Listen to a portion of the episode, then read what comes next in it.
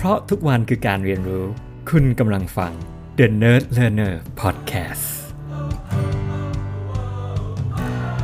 สวัสดีครับ ผมตีครับ ยินดีต้อนรับสู่ The Nerd Learner Podcast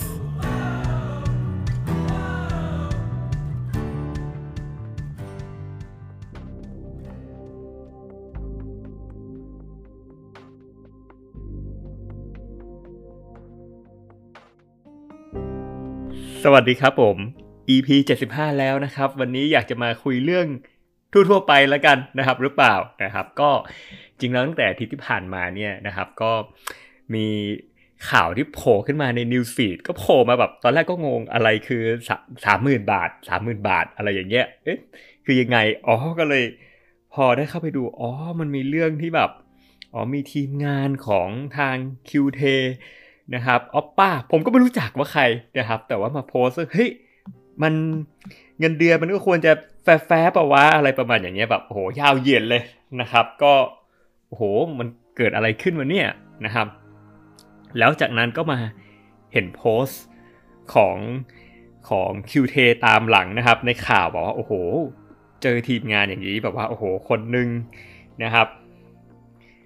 เรียกว่ายังไงอะคือ ไม่ได้ให้เกียรติกันเลยเนาะก็โพสต์ด่าตรงๆออกมานะครับเลขาก็นะครับ มีเรื่องมีราวพยายามไปขายข้อมูลบริษัทนะครับอีกคนหนึ่งก็ไปโฟกัสทำช่องตัวเองไม่ได้สนใจงานหลัก อีกคนหนึ่งก็โอ้โหขโมยของคือคือดูแล้วเห็นใจอะแล้วแบบพอนั่งดูคอมเมนต์นั่งดู Twitter โอ้โห แบบนั่งดูวิดีโอแบบที่เขาแชร์กันย้อนหลังโอ้ก็ยิ่งน่าเห็นใจใหญ่เลยคือแบบ ก็เข้าใจอะคือคงอยู่กันแบบ เหมือนกับอยู่บ้านเดียวกันแบบใกล้ชิดสนิทกับเจ้าของเหมือนกับเป็นครอบครัวมาก แล้วแบบเหมือนคงเล่นหัวกันเล่นอะไรกันแบบ ไม่ได้อะไรอะไรอย่างเงี้ยคือแบบ ซึ่งซึ่งก็เข้าใจเลยแบบแบบเห็นใจแล้วแบบเอาจริงๆคือน่าสงสารสำหรับผมที่อยากจะแชร์คือว่า คือแล้วจากนั้นผมก็ดูแบบจริงว่าได้อ่านโพสต์ดีๆเยอะมากเลยนะครับ เสียดายที่ ผมผมไม่ได้เซฟไว้เลยหาไม่ค่อยเจอรวมถึงตามไปอ่าน ตัว Mission to the Moon ก็พูดเรื่องนี้เหมือนกันใน EP 1443 ผมก็ตามไปฟังอะไรเงี้ยครับ ก็ก็เออมาฟังหลากหลายมุมมองเนาะอย่าง Mission to the Moon เขาก็แชร์ทั้งมุมมองที่เขาแบบเออเขาเป็นลูกจ้างมาก่อน จนเขาเป็นนายจ้าง จนเขาเป็นเจ้าของแบบอะไรเงี้ยฟังจากยูทูบเบอร์นะครับที่มีชแนลของตัวเองคือคือเออก็ก็อยากจะได้ไอเดียเหมือนกัน แล้วมันเป็นเรื่องที่แบบเอาจริงๆมันแอบแบบ มันแอบโดนใจผมเหมือนกันอะไรอย่างเงี้ยเราก็รู้สึกว่า เออ เป็นเรื่องที่แบบเฮ้ยวันนี้อยากจะมาแชร์อะไรเงี้ยครับ คือแบบผมถือโอกาสแบบในมุมมองแล้วกันนอกจากเนื้อหาเนี้ยคือชัดเจนเลยนะครับ มันมีเรื่องของผลตอบแทน การตอบแทนแล้วก็ผลประโยชน์นะครับ เดี๋ยวตรงนี้เนี่ยใน Mission to the Moon เขาพูดเหมือนกันก็คือว่า จริงแล้วอะเรื่องของ ลตอบแทนอะมันเป็นเรื่องสำคัญที่ต้องคุยกันให้ชัดเจนก่อนนะครับกับอ่าสิ่งที่เราทำและสิ่งที่เราคาดหวังที่จะได้ อันเนี้ยถ้าไม่ได้มีการชัดเจนอะมันจะมีปัญหาเสมอไม่ว่าจะทำงานใด ๆ เราเราต้องรู้ว่าเออรูปแบบที่เราจะได้การตอบแทนเนี่ยมันเป็นรูปแบบไหน ซึ่งมันมีหลากหลายรูปแบบนะครับบางครั้งเราอาจจะได้เป็นรายชั่วโมง เราอาจจะได้เป็นรายเดือน หรือเราอาจจะเป็นในฐานะผู้ถือหุ้นนะครับหรือเราอาจจะเป็นในฐานะหุ้นส่วน นะครับซึ่งการที่เราได้รับผลตอบแทนเนี่ยมันก็แตกต่างกันไปขึ้นอยู่กับบทบาทขึ้นอยู่กับหมวกที่เราได้รับคำถามคือว่าเออแล้วเราพึงพอใจตอนแรกไหมที่เราตกลงกันถูกไหมถ้ามันไม่แฟร์เนี่ยคำถามคือว่าเราไม่ได้รับตามที่มันตกลง ไม่ได้รับตามเงื่อนไขเวลาที่เราตกลง ไม่ได้เป็นไปตามที่ตกลงกันไว้ แต่คำถามคือว่าโอเค แล้วเรายินยอมเรารับได้หรือเปล่า หรือถ้าเมื่อไหร่ถึงจุดไหนเรารู้สึกว่าเออมันไม่โอเค เราก็ควรจะมีการอามาพูดคุยหรือว่าเออมันมันเกิดอะไรขึ้นมันไม่เป็นไปตามที่ควรจะเป็นนะครับอันนี้ก็เป็นเรื่องอีกเรื่องหนึ่ง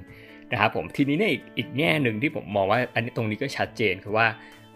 อ่าเราได้เราได้รูปแบบเนี่ยในรูปแบบที่เป็นเงินเดือน หรือรูปแบบของเป็นผู้ถือหุ้นมันก็แตกต่างกัน เพราะผู้ถือหุ้นเนี่ยอันนี้คือเราอาจจะได้ส่วนแบ่งของกำไร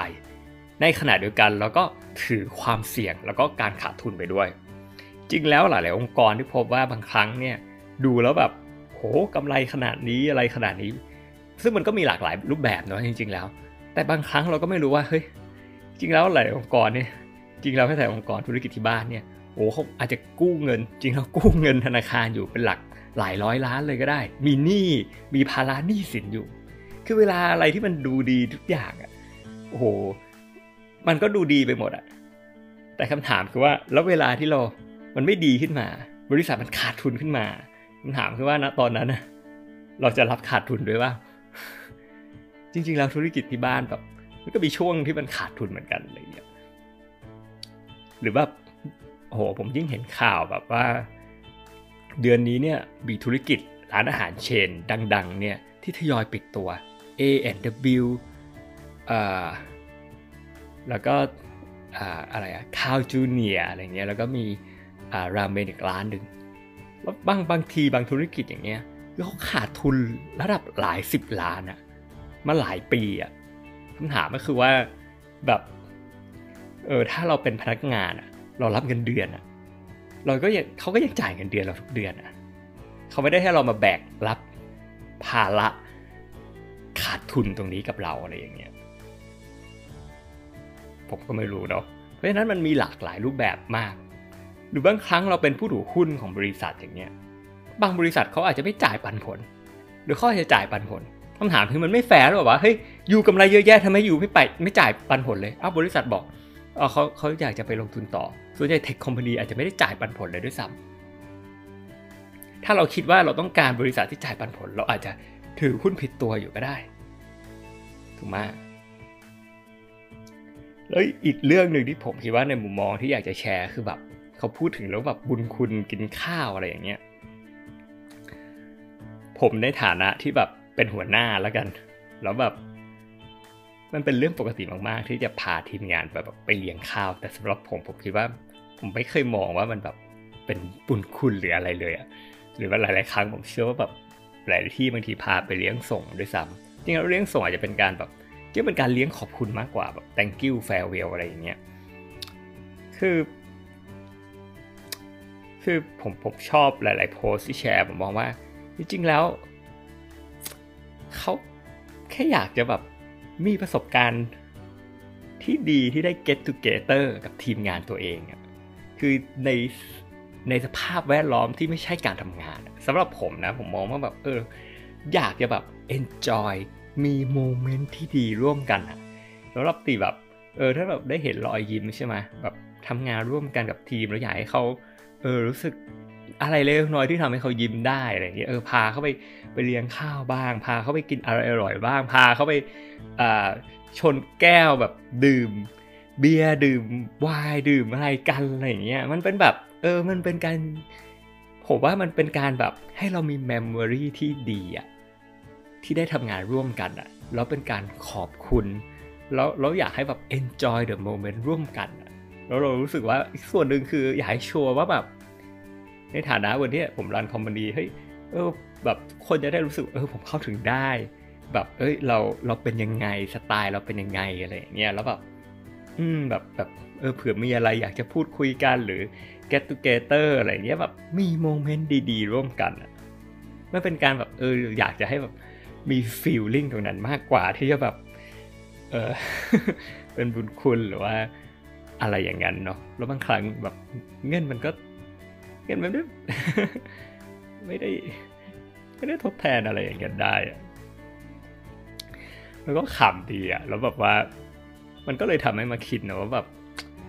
สำหรับตีนะ แบบเป็นมันก็ติดเตือนใจเลยว่าว่า เออบางครั้งอะการที่แบบเรามอง ทีมงานเป็นแบบทำงานแบบครอบครัวเออมันไม่ได้ดีเสมอไปจริง ๆ นะครับ แล้วมันก็สะท้อนเหมือนกันเผอิญว่าเมื่ออาทิตย์ที่ผ่านมามีคิกออฟอะไรเงี้ยนะครับทีมงานผมเขาเอามากึ่งกึ่งโจกโจกเนาะแบบเออก็ก็ขำดีอะเขาบอกว่าอะถ้าให้ถามว่าเออคุณอยากทำงานบริษัทในรูปแบบไหน ทำงานแบบครอบครัว อยากให้บรรยากาศแบบไหนอ๋อแบบเป็นพี่เป็นน้องอะไรอย่างเงี้ยนะครับ แล้วแบบทีมตีก็แบบทีมงานตีก็เอาภาพครอบครัวแบบจากซีรีส์เลือดข้นคนจางขึ้นมาอะไรเงี้ย แล้วแบบพี่น้องก็แบบเอาภาพแบบอีกซีรีส์หนึ่งขึ้นมาจำชื่อไม่ได้อะไรอย่างเงี้ยครับ แต่ว่า คือทุกคนก็หาคือแบบครอบครัวมันมีหลายแบบมากเลยอะมันมีครอบครัวที่แบบ เลือดเย็นแบบครอบครัวที่แบบมันดูนั่นมาก หรือบางทีอาจจะเป็นครอบครัวที่ดูแบบสนิทกลมเกลียวแต่แบบโอ้โหเต็มไปด้วยความริษยาแบบพร้อมแทงกันข้างหลังเสมออะไรเงี้ยคือแบบแบบเป็นครอบครัวที่แบบจองปลอมมากอะไรเงี้ยมันมีหลากหลายรูปแบบมากเลยของครอบครัวแล้วก็พี่น้องอะไรเงี้ยครับ เพราะฉะนั้นจริงๆแล้วอะวันนี้เนี่ยผมชอบนะ จริง ๆแล้ว วันนี้เนี่ย ผมเองก็ไม่ได้มองว่าเออเราเราทำงานแบบครอบครัวมามาสักพักใหญ่แล้วล่ะ จริง ๆแล้วนะครับ แล้วมันก็เหมือนกับผมว่าคอนเซปต์จาก Netflix เลยนะครับ คือ Netflix เนี่ยเขาบอกว่าเฮ้ย we are a team not a family เราอะเหมือนทีมฟุตบอลระดับชาติ ไม่ใช่ ทีมฟุตบอลเด็กสมัครเล่น เพราะฉะนั้นเนี่ยผู้นำของ Netflix เนี่ยเขาแบบเขาเฟ้นหาคนที่แบบเป็น star top performers มาเข้าร่วมกับทีม เพื่อที่เขาอยากให้แน่ใจว่าจริง ๆ แล้วอะเขาเต็มไปด้วยแบบคนที่แบบ เต็มเปี่ยมด้วยศักยภาพเป็นผู้ใหญ่ในองค์กรของเขา แล้วจริง ๆ แล้วผมเองก็เห็นหลาย ๆ โพสต์ใน tech community ที่เขาเองก็ก็หยิบยกแนวนี้ไปใช้คือว่าพอมันทำงานเป็นแบบ sport team อะเหมือนแบบทีมฟุตบอลนั้นระดับชาติอย่างเนี้ยเฮ้ยมันไม่มี room ที่จะมี player ที่ที่ไม่เก่งอยู่ในทีม เออถ้าอยู่ไม่เปอร์ฟอร์ม อยู่ไม่หมั่นมาฝึกซ้อม อยู่มาฝึกซ้อมไม่ได้ อยู่อยู่ไม่ควรอยู่ในทีม หรือทีมฟุตบอลระดับโลกอะไรอย่างเงี้ย นะครับ คงไม่ได้แบบ เออคงไม่ได้ปล่อยให้แบบเอออยู่ดีใครฝากมาได้ง่ายๆอะ่ะมันต้องแบบ performance มันต้องได้จริง ๆ ที่จะเข้าทีมในระดับนี้ ไม่ใช่ว่าคุณจะเข้าทีมระดับแบบทีมฟุตบอลประเทศไทยแล้วแบบเออถ้าคุณมีแต่เด็กฝาก มันมันมันก็คงแบบชนะลำบากถูกไหมหรือถ้ามีใครที่แบบอุดอู้ ไม่ได้ให้ความร่วมมืออ่าทำงานร่วมกันเป็นทีมไม่ได้ นี่ก็อยู่ลำบาก แล้วถ้าเกิดเต็มไปด้วยความเกรงใจ เออ คนนี้แบบ เป็นรู้จักกับคนนั้นรู้จักกับคนนี้เฮ้ยคนที่อยู่มาเก่าแก่สิบปีแล้วยี่สิบปีแล้วอะไรเงี้ยมันก็จะเป็นอีกรูปแบบหนึ่งเลยนะครับแล้วในขณะเดียวกันเนี่ยการทำงานแบบครอบครัวซึ่งมันดูดีอะแต่มันก็มีอะไรที่ที่ที่มันแบบสะท้อนกลับมาหลายแบบมากเลยเนาะคือแบบมันอาจจะไม่ได้ ครอบครัวมันกว้างมากละกัน แต่ว่าส่วนหนึ่งที่ผมเห็นจากประสบการณ์บางครั้งเนี่ยนะครับในบางองค์กรยิ่งเป็นแบบ traditional มาก ๆ ครอบครัว พี่น้อง ลำดับ seniority ความเป็นอาวุโส การเคารพนอบน้อมแบบ คือแบบ อะ น้องต้องทำตามพี่ที่มามันเป็นแบบนี้ มันเลยต้องเป็นแบบนี้ อ่ามันจะต้องอยู่ในกรอบรูปแบบอย่างนี้ คือมันก็ดีอะถ้ามันต้องการถ่ายทอด legacy รูปแบบทุกอย่างไปเรื่อยๆ ไปเรื่อยๆ แต่โลกวันนี้มันเปลี่ยนเร็วมากไงทุกคนบอกว่าอยากจะ transform องค์กร แต่ว่าแบบเออขบวนการนี้อาจจะไม่ได้เหมาะก็ได้แบบ เราต้องโปรโมทเอาคนที่มีอายุงานมากกว่าขึ้นมาก่อนอะไรอย่างงี้ใช่ไหมมุมมองก็จะแตกต่างกันไป หรือความเกรงใจอะ เราก็ต้องเกรงใจพี่ๆ เกรงใจผู้ใหญ่ เกรงใจไม่กล้าพูด ไม่กล้าอะไร กลัวกระทบกระทั่ง กลัวทำให้เขารู้สึกไม่ดี กลัวหัวหน้าเราจะรู้สึกไม่ไม่ดี กลัวบอสจะเครียด กลัวเกรงใจคนนู้น เดี๋ยวไปพูดแล้วเขาจะไม่ชอบเรา เดี๋ยวเขาจะเมินหน้า เดี๋ยวเขาไม่อยากทำงานกับเรา อันนี้ผมเองก็จะสังเกตเห็น จะเจอค่อนข้างเยอะคือแบบ เฮ้ย ไม่กล้าฟีดแบ็กไม่กล้าพูด เกรงใจ เกรงใจ เออเดี๋ยวเราไปกระทบกระทั่งความรู้สึกจิตใจเขา เดี๋ยวมองหน้ากันไม่ติด นี่คือความเป็นครอบครัวเกินไป แต่ถ้าเราทำงานแบบมืออาชีพเป็นทีม โค้ชอะไรไม่ดีต้องไกด์ต้องบอก ตรงไหนที่คุณทำได้ดี ตรงไหนที่คุณทำไม่ดี ต้องมีการให้ feedback กันละกัน ไม่งั้นทำงานเป็นทีมไม่ได้ ในทีมฟุตบอลเฮ้ยคุณคุณไม่ได้ส่งลูกเฮ้ยคุณควรจะส่งลูกแบบนี้ หรืออะไรอย่างเงี้ยมาต้องคุยกัน เพื่อให้ทำงานร่วมกันได้ แบบเบื่ออาชีพ เพราะเราจะได้ไปแข่งขันอีกทีมหนึ่งแล้วชนะ แล้วเราจะได้บรรลุเป้าหมายไปด้วยกันเพราะนั้นเราโฟกัสไปที่เป้าหมาย อันนี้คือส่วนหนึ่งนะครับ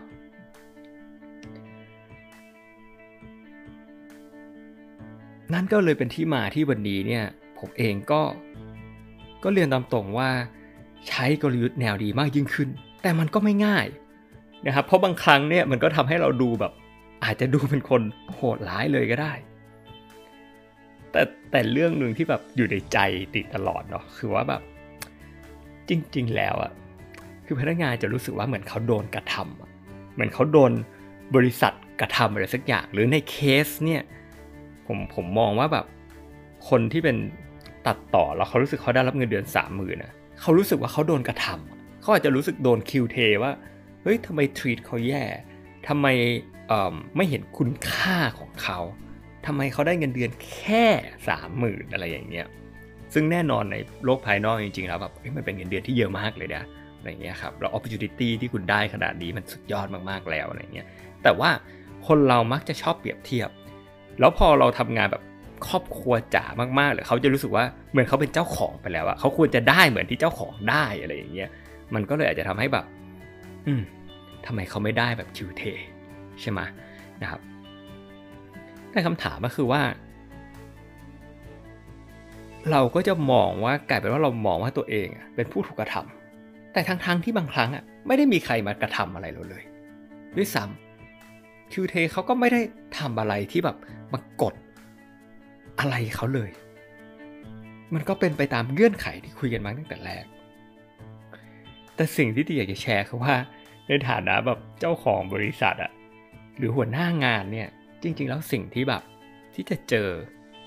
ที่วันนี้เนี่ยต้องเจอแบบไม่มีทางเลือกด้วย บางครั้งอะสำหรับตีเองอะตีรู้สึกแบบ ไม่อยากจะรู้สึกอย่างนั้นแต่ก็อดไม่ได้อะเป็นผู้ถูกกระทำด้วยซ้ำเพราะว่า เออ เราจะมีแต่เจอแบบ พนักงานมาขอเราลาออก คือมันไม่มีโมเมนต์ไหนที่เราจะไปขอลาออกได้ เอามองมุมมองกลับกันอะ คือแบบวันนี้เนี่ยเราเป็นพนักงาน เราไม่ใช่ทาสเราไม่ใช่ขี้ข้าเราไม่ได้ไม่มีตัวเลือก เรามีสิทธิ์ ที่จะอยู่หรือไม่อยู่กันก็ได้ ตามกฎหมายแจ้ง 30 วัน แล้วคุณมีสิทธิ์ที่จะลาออกได้เลยเขาเขาจะล้างยังไง แต่คุณไม่อยู่สักอย่างทำอะไรได้ไหมทำอะไรไม่ได้ เพราะฉะนั้นแต่ผมเอง จะลาออกก็ลาออกไม่ได้ มากสุดคือปิดบริษัทนี้ เอาลองสมมติถ้าเป็นเจ้าของแล้วเป็นบริษัทผมเองทำไง แล้วถามจริงถ้าเป็นเจ้าของบริษัทมันผิดหรอ ที่เราจะเลือกคนที่เราอยากทำงานด้วยหรือในเกณฑ์ในรูปแบบที่บริษัทเราต้องการ เพราะว่ามันก็จะมีแบบตลอดเฮ้ยเราไม่แฟร์เราอะไรก็แล้วแต่แต่คำถาม ถ้ามันเป็นบริษัทของเราเราควรมีสิทธิ์ในการในการเลือกคนที่เรารู้สึกว่าเหมาะสม ที่จะอยู่หรือเข้ามาในบริษัทเรา หรือเราอาจจะมีสิทธิ์ ที่บางคนอาจจะไม่ได้อยู่ต่อกับเรา เพราะอะไรเราถึงไม่มีสิทธินั้นล่ะ แล้วในขณะเดียวกัน ทุกคนที่มาทำงานกับเราเขาก็มีสิทธินั้นเหมือนกัน แล้วในฐานะผมคือวันคือแบบผมก็นั่งคิดนะ เออ ยังไงก็ต้องเจอ มันเป็นไปไม่ได้นี่ วันนี้ใครจะมาแบบอยู่กับเรา lifetime อยู่กับเราแบบห้าปีก็แบบสุดยอดแล้วใช่ไหมสิบปีนี่แบบโอ้โห เกินสิบปีนี่คือโอ้โหใช่ไหมแต่แบบมันมันมันคงเวอร์วังที่เราคาดหวัง ใครจะอยู่กับเรา lifetime ผมเนี่ยเคยพูดกับทีมทีมงานผมแล้วก็พนักงานผมแล้วก็ผมไม่เคยขอให้ใครต้องอยู่กับผม ผมจะไม่เคยพูดกับใครเลยเฮ้ยอย่าออกนะ มึงต้องอยู่กับกูนะ มึงห้ามไปไหนนะ ผมจะไม่พูดคำพวกนี้เลย เพราะผมกลับรู้สึกว่าถ้าผมพูดอย่างนั้นออกไปอะผมไปผูกมัดอะไรบางอย่างเขาทางใจแล้วทำให้เขาอึดอัดไปเปล่าๆ ถ้าเขาอยากจะอยู่ทำงานที่นี่เนี่ยสำหรับผมคือเขาอยากจะอยู่ทำงานที่นี่ มันเหมือนความสัมพันธ์ติมองอย่างนั้นนะ เหมือนความสัมพันธ์กับแฟน เราทั้งคู่ต่าง อยากอยู่ร่วมกัน ถ้าวันใดวันหนึ่ง ต่างคนต่างเกิดไม่อยากอยู่ร่วมกันแล้วอะมันก็เป็นสิทธิ์ของทั้งคู่ แต่แน่นอนอีกฝ่ายหนึ่งก็อาจจะอยากพยายามทำยังไงที่ให้ relationship มันไปได้ต่อ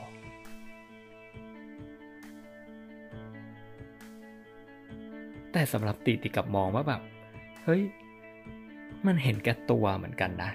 ถ้าเรารังเขาไว้ เพราะเราอาจจะมองแค่ผลประโยชน์ของเรา เราอาจจะคิดแค่ว่าแบบ เออถ้าเขาไม่อยู่เนี่ย งานบริษัทเราคงกระทบมาก แต่สำหรับติกับมองว่า มันอาศัยสปิริตสุดๆเลยอะมากๆเหมือนกันนะ เพราะบางครั้งแบบเออถ้าเขาเลือกที่จะไปแล้ว หรือเขาอาจจะไปได้ดีกว่า เราอาจจะต้องแบบยอมปล่อยให้เขาไป แล้วมันก็มีหลายเคสมากเลยนะ ที่แบบบางทีผมเองก็เสียใจมากเหมือนกันอะบางครั้งก็ยังเสียดายและเสียใจอยู่อะไรอย่างเงี้ย แต่แบบสิ่งที่ตีระลึกอยู่เสมอคือว่ามันเป็นสัจธรรมของชีวิตอะเกิดแก่เจ็บตาย ความสัมพันธ์ มันมีการเริ่มต้น มันมีจุดสิ้นสุด มันมีการแต่งงาน มันมีการหย่าร้าง มันเป็นไปได้หมดเนาะบางทีมันไม่ได้แบบ happy ever after แต่สำหรับสำหรับผมคือทำยังไงให้แบบเรามีโมเมนต์ที่ดีที่สุดอยู่ร่วมระหว่างที่เราอยู่ร่วมกันดีกว่าไหม ถ้าเรามีความสัมพันธ์แล้วมันท็อกซิก อย่ามีความสัมพันธ์แบบนั้นมะถ้ามีความสัมพันธ์แล้วมันมันมันทำร้ายฝั่งใดฝั่งหนึ่ง หรือทำหรือส่วนใหญ่แล้วคือทำร้ายกันทั้งคู่แยกทางกันไปดีกว่า ถูกผิดไม่รู้เนาะอันนี้อาจจะมุมมองแบบจากเด็กเล็ก ๆ จากผมละกัน แต่แบบสิ่งที่เกิดขึ้นคือ ที่มันแบบคงคง อะไรที่เจ็บปวดที่สุดหรอคือว่า คือพนักงานส่วนใหญ่ก็จะรู้สึกว่าแบบพอจะไปก็แบบ เหมือนกับว่า ฉันอยากจะไปแล้วให้เห็นเลยว่าแบบเออ ถ้าไม่มีฉันนี่ลำบากแค่ไหน แล้วแบบพยายามไปแบบ ไปแบบทิ้งงานก็มีไปแบบ ไม่ถึงสามสิบวันก็มีไปแบบแบบสารพัดเคสมากอะที่เจอมาแบบ คือไปแล้วแบบเขาอยากให้แบบเราอะล้มเหลว ให้เรารู้สึกผิด ให้เรารู้สึกเสียใจ เออ นี่ไง พอไม่มีไออยู่เนี่ย อยู่จะได้รู้สึก นี่คือสิ่งที่พนักงานบางคนคิดอยู่ในหัว แต่ผมอะในฐานะแบบเจ้าของเนาะหรือเจ้านายหรือบอสหรืออะไรก็ว่ากันไปคำถาที่ผมคิดอยู่เนี่ยนี้ ผมทำอะไรให้เขาวะ ผมไปทำอะไรให้เขาอะเขาต้องทำอย่างนั้นกับผม ผมดูแลเขาไม่ดีหรอ ผมไม่ได้จ่ายเงินเดือนเขาหรอ ผมไม่ได้ให้เงินเดือนตรงตามที่เขาต้องการที่เราตกลงกันไว้หรอ หรือผมไปให้เงินเดือนเขาช้าหรอ หรือผมไปทำอะไรเขาเขาถึงจะต้องแบบโอ้จะไปแล้วเขาต้องแบบขนาดนี้อะไรเงี้ยไม่ได้ทุกคนเนาะแต่ว่าแบบผมทำอะไรผิดอะขนาดนั้นที่แบบ เออเวลาจะไปทีหนึ่งต้องต้องไปกันแบบนี้หรอ มันแบบแยกย้ายกันไปดีๆ ไม่ได้หรอ ซึ่งแบบหลายๆคนถ้ามี EQ แบบอาจจะแบบมีเข้าใจหรือเป็นผู้ใหญ่หน่อยก็อาจจะอาจจะจะนั่นหน่อยอะไรอย่างเงี้ยครับ แต่มันก็มีคือคนมันก็มีหลากหลายแบบเนาะมันก็จะเห็นแหละนะครับ มันก็จะเห็นมันก็ทำให้เราแบบบางทีมันก็พูดยากเนาะพอเราอยู่ตรงนี้มันก็ทำให้เราแบบเราก็ต้องพยายามเข้าใจว่ามันมีแบบ มันมีอาจจะมี best moments มันอาจจะมี worst moments บางทีคนเรา มันดูยากจริงๆอะไรอย่างเงี้ยครับ มันก็ต้อง มันก็บางครั้งมันก็ช่วยไม่ได้ที่เราจะ reserve reserve ตัวเองบ้างอะไรเงี้ย มันเหมือนแบบ ถ้าเราอกหักอยู่เรื่อยๆอะ แล้วเราอกหักมาเป็นสิบสิบครั้ง แล้วเราเริ่มมีความสัมพันธ์ใหม่อะ มันคงไม่ได้ง่ายที่เราจะเปิดใจแบบเต็มที่เหมือนครั้งแรกๆถูกไหมมันก็คงจะเป็นฟีลลิ่งประมาณนั้นแหละที่แบบสำหรับผมที่แบบผมรู้สึกแต่ว่า แน่นอนอะบางครั้งแบบทีมงานเราลูกน้องเราเขาคงไม่เคยเข้าใจในมุมมองอะไรแบบนี้ ผมเคยอ่านโพสต์นึงแต่ว่าแบบผมผมจำไม่ได้แต่เขาพูดเรื่องแบบ การทำงานเป็นมืออาชีพแบบเขาบอกว่าแบบบางครั้งอะเขาบอกว่าบางครั้งอะแบบมีเจ้าของบางคนคือแบบเขาพยายามดูแล ทีมงานช่วงโควิด -19 เนี่ยพยายามแบบ คือเขาพยายามถึงขั้นแบบบางครั้งอะขายทรัพย์สินก็มีกู้เงินก็มีแบบเพื่อเอาเงินมาจ่ายเงินเดือนลูกน้อง โดยที่แบบไม่มีงานอะไรทำเลยอะแต่พอโควิดหายไปอะลูกน้องบางคนหรือหลายคนก็ลาออก คือเราก็ไม่รู้ไงคำถามคือแต่นั่นก็เป็นอีกส่วนหนึ่ง มันไม่ได้หมายความว่ามันมีใครผิดใครถูก แต่ว่า การให้อะเราก็จะไปหวังผลตอบแทนต่อทุกเรื่องไม่ได้ เราก็ต้องเข้าใจก่อน มันไม่ได้มีอะไรที่เป็นสัญญาหรือผูกมัดหรือเปล่า ถ้ามีสัญญาก็เรื่องหนึ่ง แต่เหมือนแต่งงานอะนี่คือเหมือนแบบจดทะเบียนกันแล้วอะมันก็ยังมีหย่าร้างกันได้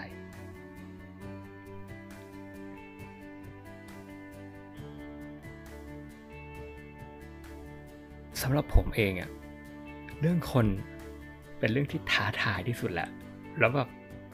ผมเชื่อเลยว่าหลาย ๆ คนที่ขึ้นมาเป็นหัวหน้างาน หรือวันนี้เป็นเจ้าของธุรกิจ หรือเป็นผู้บริหารนะครับ ก็คงอาจจะได้เจอโมเมนต์อะไรแบบนี้ครับ และสิ่งสำคัญเนาะสำหรับผมเองผมมองว่า แน่นอนวันนี้เนี่ยผมถามตัวเองตลอดเลย วันนี้เราดูแล ทุกๆคน ในรูปแบบไหน เราต้องการดูแลทุกๆคนในรูปแบบไหน แล้วเราอยากจะทำยังไง ที่จะทำได้ดียิ่งขึ้น มันไม่มีโมเมนต์ไหนนะ ที่แบบว่าเราไม่ได้ที่เราไม่อยากทำให้มันดีขึ้นอะขอเป็นกำลังใจให้ทุกคนนะครับ แล้วพบกันครับ สวัสดีครับ